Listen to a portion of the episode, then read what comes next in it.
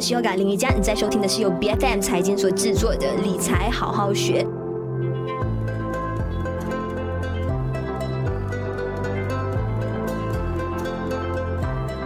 几年，在我们经历了非常多直击我们心灵，甚至是灵魂层面的这个生死课题之后呢，其实有越来越多的朋友呢，又开始意识到说，哎，我们要是有一天不在这个世上了之后，我们可以留到给我们的下一代，或者是我们身边呃挚爱的亲人一些什么东西。那我们当然希望留下的是爱与责任。有一些朋友就开始想起了，哎，就是有什么样的一个方式可以更好的去保护我的财产，可以就是顺利的将我。手头上的这一些现金啊，还是各种有形无形的资产，更好的去啊传递跟延续到我们的就是身边的人。然后今天在我们的这个理财好好学节目上呢，我们邀请到跟我们一起来谈关于这个智能线上立遗嘱的新系统的朋友呢，就有 BNX and Co 的 Legal Legacy Advisory 的合伙人兼首席法律顾问有 Emily 李美倩。你好，你好，你好。这一个系统呢，其实是在去年的时候，就是二零二一的时候，全面的推出市场。那其实一开始是什么样的原因，让到你们的这一家公司集团有开发大马首个全线上智能立遗嘱的这样子一个系统？啊，其实主要有两方面。第一方面，针对客户的话呢，我们发现市场上有很多人，他们想要立遗嘱，但是他们不知道要找谁。可能他们想到、嗯、哦，我们去找律师。但是一般上呢，律师呢，你就跟他坐下来慢慢谈，然后整个过程呢，可能会比较花时间，而且费用也相对的会比较高。嗯，That's why 啊，这是我们其中一个想要做智能线上遗嘱的这一个原因。是，是。第二个原因是呢，我们发现这个市场上专业做这一块的呃人才实在太少了。比如讲说律师了嘛，律师。有很多间嘛，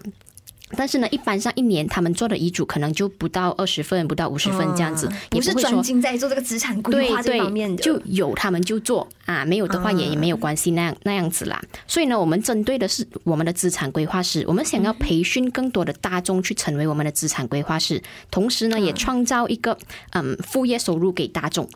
啊，我们的呃这些资产规划师呢，其实大部分呢他们是保险代理员，当然也有一些是嗯一般的大众，什么行业的都有。那我们现在做这个智能遗嘱系统呢，主要是让他们能够更容易的去讲解，更容易的去。嗯，吸收这一些内容，然后把这一些遗嘱的重要性啊，要怎么写遗嘱啊，传递出去给大众咯。是，那你们也会发现到说，哎、嗯，立遗嘱的需求在近期真的是有出现一个爆炸式的一个增长，会吗？会，尤其是在 COVID 发生了之后，真的是一下子跳很多。是要接触你们的，就是他们一般的诉求跟他们的一个心中的疑惑是什么？他们其实呢，一直都知道这个东西很重要的。但是就没有去落实，没有去执行。对，直到有人去跟他们提醒这个，他们才讲哦，我其实想要做很久了，但是我不知道找谁啊，我也不知道可以怎样子做。嗯，所以我们发现的问题是这样子咯。是是，那更多的是什么样的阶级或是年龄层的？你们接触到的案例其实都有诶，最年轻的客户其实十九岁都有。啊啊，十九岁一直到九十岁都有，其实，嗯嗯嗯，OK，所以呢，你看现在有越来越年轻化的一个趋势哈。但是我就是昨天在做一个就是 research 的时候呢，我有发现到说，好像特别在中国那里呢，有好多九五后、零零后，他们都开始掀起了这一个立遗嘱的风潮，因为现在特别简单，他们透过就是微信的一个程序呢，就可以很简单的做到了，而且费用也不高。那很多年轻人呢，他们可能就会想到说，哦，现在有的这个存款跟现金啊，到底要交给谁？谁受益人是谁？因为一般都是父母啦。那甚至他们还有一些就是在游戏平台上的一个虚拟资产啊，他们也会想着说：“哎，我先立好遗嘱，看说有一天我不在的话呢，谁可以继承这一些？”就觉得非常非常的有趣。那你接触到的就是好像十九岁这样子的一个案例呢？那一般上他们的这个遗嘱内容会是些什么？其实呢，这一个客户啦，我印象比较深刻，是因为他是单亲家庭的，所以呢，他想把他自己名下的可能一些存款啊，他的一辆车啊，他想要写回给他的母亲，所以他才特地去写这个遗嘱。因为如果他不写的话，根据法令分配，就父母都会拿到嘛。啊，所以他就有这一个 concern，他就来找我们去写这一份遗嘱咯。你觉得立遗嘱这一件事有必要去知会身边人吗？特别是受益的那几方啊，肯定是要的。因为当他你不在的时候，哈，你的遗嘱没有人知道你有立的话啦，就等于没有遗嘱。嗯嗯嗯啊，所以你写了一个秘密的遗嘱，你收着，到时候你不在了，也没有人去发现它的存在，叫他们就以为你没有写到遗嘱，那他们就照没有遗嘱的方式去分配咯。那假如我是好像交托给你们的这个团队去替我保管托管的话呢，那是不是代表说，哎，其实我不需要告诉任何人，只要你们知道就好了？其实我们是很鼓励，嗯，告诉你的身边人，至少你的执行人，就是那个帮你执行遗嘱的那一个人，他至少要知道你有做这一份遗嘱。你不需要跟他们透露遗嘱的内容，但是至少他们要懂这个东西的存在。那你们是相对比较一体化、相对比较完善的一个服务机制，特别是你们有非常就是强大的一个律师团队来提供额外的一个增值服务。那可以就是详细的向我们说明这一些你们服务的一个细节吗？OK，好，其实我们呢，好像我刚才一开始讲，怎么针对两个部分啦。第一个部分针对客户的话呢，我们是希望全马各地的这些客户都能够接触到我们的平台。这样当然他们也可以跟我们的法律顾问团队进行一个一对一的咨询啊，通过线上的方式啦。尤其是加速了那个拿到遗嘱初稿的过程。嗯，一般上遗嘱的话，肯定是要一份一份写嘛，传统的方式，一份一份用手写，然后打出来，这样可能会有一些嗯问题，比如讲说一些呃打错字啊，然后需要一个一个去一个一个去对有没有有没有错误啊之类的嘛。这样我们就把这个嗯流程就缩短了，在这一部分。嗯嗯啊，所以相比起嗯。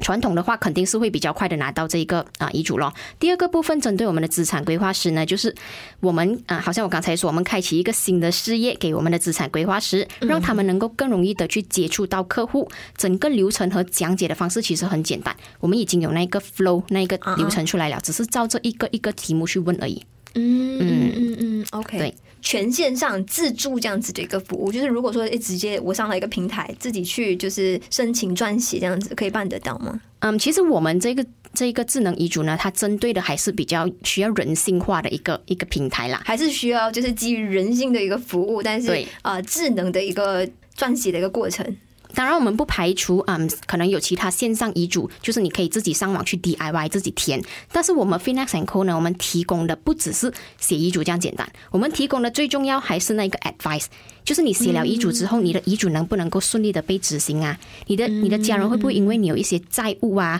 或者是你有一些嗯其他的问题等等，导致到他们没有办法去顺利的继承这个遗产？因为我们写遗嘱的话，不是我怎样写怎样分就算了，到时候可能他们拿着那一份遗嘱哈，他们看到里面，那这边需要什么什么钱，这边需要还什么债务，这样他们就没有办法执行了。所以我们会嗯给 advice 在这一方面呢。嗯，就是一些呃，算是财务规划上的一些额外的建议了。对，它是一个比较完整的。嗯嗯嗯嗯。OK，那其实有哪一些立遗嘱的方式呢？是没有法律效力的？很多人就觉得说，哎，为什么我们我要我要付一个几百几千块，呃，去让专业的团队来帮我写？其实网络上就有已经有那个格式了，就是告诉我们，哎，如果想要呃自行去书写的话，应该要怎么写？那其实自己写的是不是有那个效力在的？OK，好，首先，嗯，马来西亚的法律呢，我们只是承认书写方式的这个遗嘱，就是讲说，不管你是自己用手写，还是用电脑打字出来 print 出来，马来西亚都只承认书写方式，就是你不可以用拍 video 的方式啊，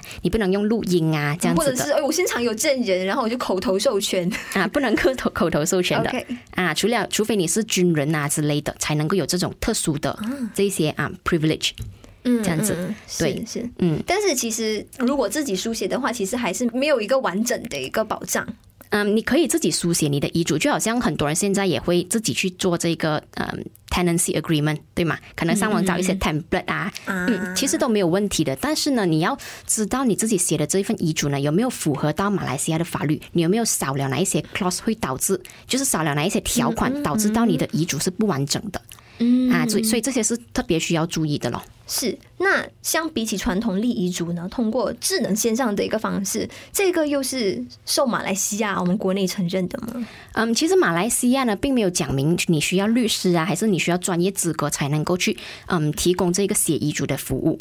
嗯、所以啊，这个不是一个很大家需要去关注的点，最重要是你写出来的那一份内容，它是符合到呃，它就是合法的，那就 OK 了。嗯那假如好像我现在有这一个需求啊，你把我当做是客户好了，你会怎么样去引导我啊？怎么样去立遗嘱啊？特别是我想了解一下，好像关于这个智能的这个部分，具体是怎么样运作的？嗯，OK，好，其实一般上立遗嘱并没有我们想象中这样复杂啦。今天你只是需要想一下，你有什么资产？可以比如讲说，从银行户口开始想起，我有银行户口，我有车，我有房产，嗯甚至是可能一些投资，比如说 e-wallet。Grab Pay 那那种东西啊都有的话呢，你就可以写下来 list 清楚，你想要把它们留给谁。啊，再来第二个，你们要想的可能就是哦，我需我想要谁去帮我执行这一份遗嘱？就有什么事情发生的时候，谁会拿这一份遗嘱去找律师处理转名手续？啊，啊，去到银行帮我把钱提出来等等的。嗯嗯。啊，对于有小孩子的家庭呢，可能嗯，父母就可以考虑一下，诶，当我们两个不在的时候，我们的孩子监护人是谁呀？因为孩子未成年嘛，你肯定需要一个监护人去处理一切可能呃上学的事情啊、进医院的事情啊、开户口的事情啊，这些都需要监护人去做的嘛，你都可以在你的遗嘱里面。写出来的，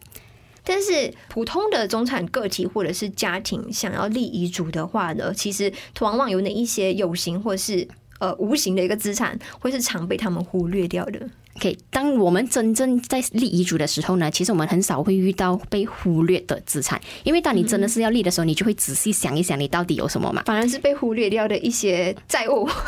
财务黑洞。对对对，可能有一些客户会忽略掉这一些债务。那我们的智能遗嘱系统呢，我们不同的地方就是我们还会先了解你有什么债务。因为我们要确保你的遗嘱能不能够被执行嘛，所以我们一定需要考虑全面的。嗯嗯。啊，我们拿了你的资产的资料，我们还要知道你有什么债务，那怎么去解决这些债务等等。嗯嗯嗯，是。那建议我们完成了这个立遗嘱的过程，然后打印出来之后，要怎么样去更好的去保存这一份遗嘱？OK，好。其实我们呃遗嘱呢，如果不见了的话呢，它就等于没有遗嘱了。所以，我们每一个人写好遗嘱之后，我们一定要把它保管好。可能很多人会讲说，嗯、我把它收在我银行的保险箱。可能很多人会这样子想，哦，那边是最安全的嘛。其实这个是我们很不建议的，因为在我们人不在之后呢，所有东西都会被冻结，包括你在银行的保险箱啊。那如果你的遗嘱收在里面的话，那到时候你要怎样去把这一份，你的家人要怎样去把这一份？一环，我的天！对对对，除非你讲说你的家里有一个保险箱，你可以把它放在里面，那是安全的。但是如果是啊，有牵涉到别的 party 的话，这样子呃，其实是不太适当啦。这样我们 Finax & Co 呢，我们其实就有提供一个保险库来收这些遗嘱的，确保讲说这些遗嘱是嗯不会呃潮湿啊，不会被火烧掉啊，不会被偷掉等等。那一般上我们都会让客户去签三份呐，三份遗嘱，两份是由我们保管，一份是客户自己保管的。啊啊，这样子就算客户那一份不见，他也还是可以回来找我们。嗯，其实我们公司也是可以做到三重保护，因为我们保管的这两份遗嘱呢，我们会分别收在不同的地方。啊啊啊！第一份放在保险库，第二份我就不方便在这里透露啦，因为它是比较秘密的一个地方。对对对，是一些机密的一些信息哈。那最后的就是你有什么样的一些啊，最后的建议，或者是说想要如何去呼吁大众重视起来立遗嘱的这个重要性？嗯，其实呢，马来西亚到二零二一年为止啦，有九百亿的遗产是被冻结，没有人认领的。啊，往往大部分呢都是因为没有立遗嘱。已经翻了这么多倍，我还记得大概是好像五年前的时候才六百亿。对对，嗯，二零二二零一六年嘛，大概就六百亿，但是已经翻了，嗯，是是，是，对，整 五十八线了。嗯嗯嗯，对对，然后你也是就是见证了许多上诉却最终是失败告终的那一些案例。嗯，其实见到比较多的是，可能对你本身啦，你自己的资产对你本身是没有影响，但是对你的家人呢会造成很大的影响。因为我看到很多家人就是可能，嗯呃，老婆孩子啊都在等着那一笔钱，那笔生活费要用到，但是你这个时候银行被冻结了，那怎么办？嗯啊，尤其是这种，当你家里有人需要你去照顾，需要你的这个呃经济上的这个 support 的话，他们没有办法在立刻拿到钱的情况下，他们就很麻烦啊。嗯嗯，就没办法维持他们现在的生活的水准了。是是，那有什么样的一些情况呢？是你觉得说，哎，立遗嘱是不够的，呃，是可能要升级，可能去啊、呃、运用其他不同的一个渠道来做到这个资产的一个保障？给，其实立遗嘱呢是最基本的，每一个人都要有的啊。啊，但是呢，如果你今天家里可能有嗯长辈啊，或者是小孩啊，你想要把资产留给他们，比如讲说今天你有小孩是小过十八岁的，那你肯定不会想在他十八岁的时候把所有东西一次性的给他嘛。对不对？这种情况呢，我们都会建议客户是用信托的一个方式去保护你的资产，甚至是保护你的孩子，不要让他们一次过就拿到这笔钱。啊，就拉长那个时间周期，然后每个月分发零用钱这样子。对对对，以分配零用钱的方式，甚至是可能有一些家庭有特殊儿童嗯嗯，你把遗产一次过的留给他，这样他肯定也不会去用嘛。嗯嗯。嗯，对，所以我们都会用信托的方式去解决这一些嗯这一些问题咯。是，但是扣除掉手续的话呢，会不会就是没有办法保值，甚至就是每一年可能还要被扣钱这样子一个情况？嗯，其实如果把这些资产放进信托里面呢，信托人他是有这一个义务，要确保讲说你的这个资产呢不会就是被滥用啊，呃，确保讲说它的价值是，它肯定是要放在一个可能定期存款这样子的有回酬的这一个地方。啊，对，是，其实立遗嘱呢根本就没有想象中的那么的困难，甚至呃，我看到你们的这个介绍当中有提到说是二十四小时内就可以完成的。啊，对，其实我们的流程呢，它我们把整个流程就缩短，怎样子缩短了？以前传统的方式是你需要去见律师，然后坐下来一个一个谈，一来一回这样子。对对对，然后等律师去 draft 出来，然后再给你检查。像我们现在呢，是因为我们培训很多的大众嘛，他们就会去嗯去见客户去咨询。与其和律师进行咨询，他们可以和我们的资产规划师进行咨询。然后资产规划师拿到资料后呢，他只需要填进那个系统里面，这样我们的法律团队呢，他们就会看得到，看得到他们会审查一轮，看一下有没有什么问题。如果是 OK 的，他们觉得哦这样子的分配是恰当的，嗯，不会有什么影响的话，我们就会 approve。二十四小时之内你就能够拿到那个初稿，没问题的话，我们就可以 print 出来签名就搞定了。那我一旦立了之后的，是不是说，哎，这份遗嘱就不能够再进行就是修改了？还是说我每一年如果要是想要呃新增一些新的内容进去，可以的吗？其实遗嘱呢，我们只是立一次而已。你现在立的话，你之后再嗯要重写的话，你就必须整份都重写。但是呢，如果你今天有把这一份遗嘱收在我们的公司，让我们保管的话呢，我们还有额外提供一个服务，就是比如说可能你比较嗯是投资投资类型的，你会每年新增很多的资产啊，很多的投资户口的。那你想要让你的家人知道你有这些户口的存在，你有这些资产的存在，那你可以啊每一年定期就告诉我们哦，你有新增了哪一些资产，我们会把一个这一个 list print 出来，然后把它放在你的遗嘱那一边。就能够确保讲说，到时候你的家人拿到这一份遗嘱的时候，他们看到的是最 updated 的、最新的这一个资啊资产资料。这样子是是，那你认为说就是要每隔多久去进行新的一次遗嘱的检视，甚至去更新它？其实要看你本身这个资产增加的速度啦。如果你是呃很频繁的，你的资产每一年都在增加，那最好是每一年都去做一次。嗯、要不然的话，两年一次去嗯 review 也是可以的。嗯，是是是。嗯、所以我觉得大家应该要赶紧的行动起来，不是在做广告推销，而是希望大家重视起来这样子的一个课题。就你要想到说，你是上有老下有小这样子的一个情况，是夹心一组的话呢，究竟你可以给到你的家里人什么样的一个保障？当然，最安心的一个礼物呢，就是你先将这一些前期的一个工作给完成好，就算你不在了之后呢，他们还可以感受到你满满的一个爱。那么今天在我们的节目上做客的只有 Phoenix and Co Legacy Advisory 的这一个合伙人兼首席法律顾问 Emily 李美倩，非常感谢你今天的分享。好，谢谢。理财好好学，每周四更新最新 Podcast 节目，关注 BFM 财经脸书专业就能获得更多节目的相关资讯，我是 Yoga 林瑜伽，我们下一期再见。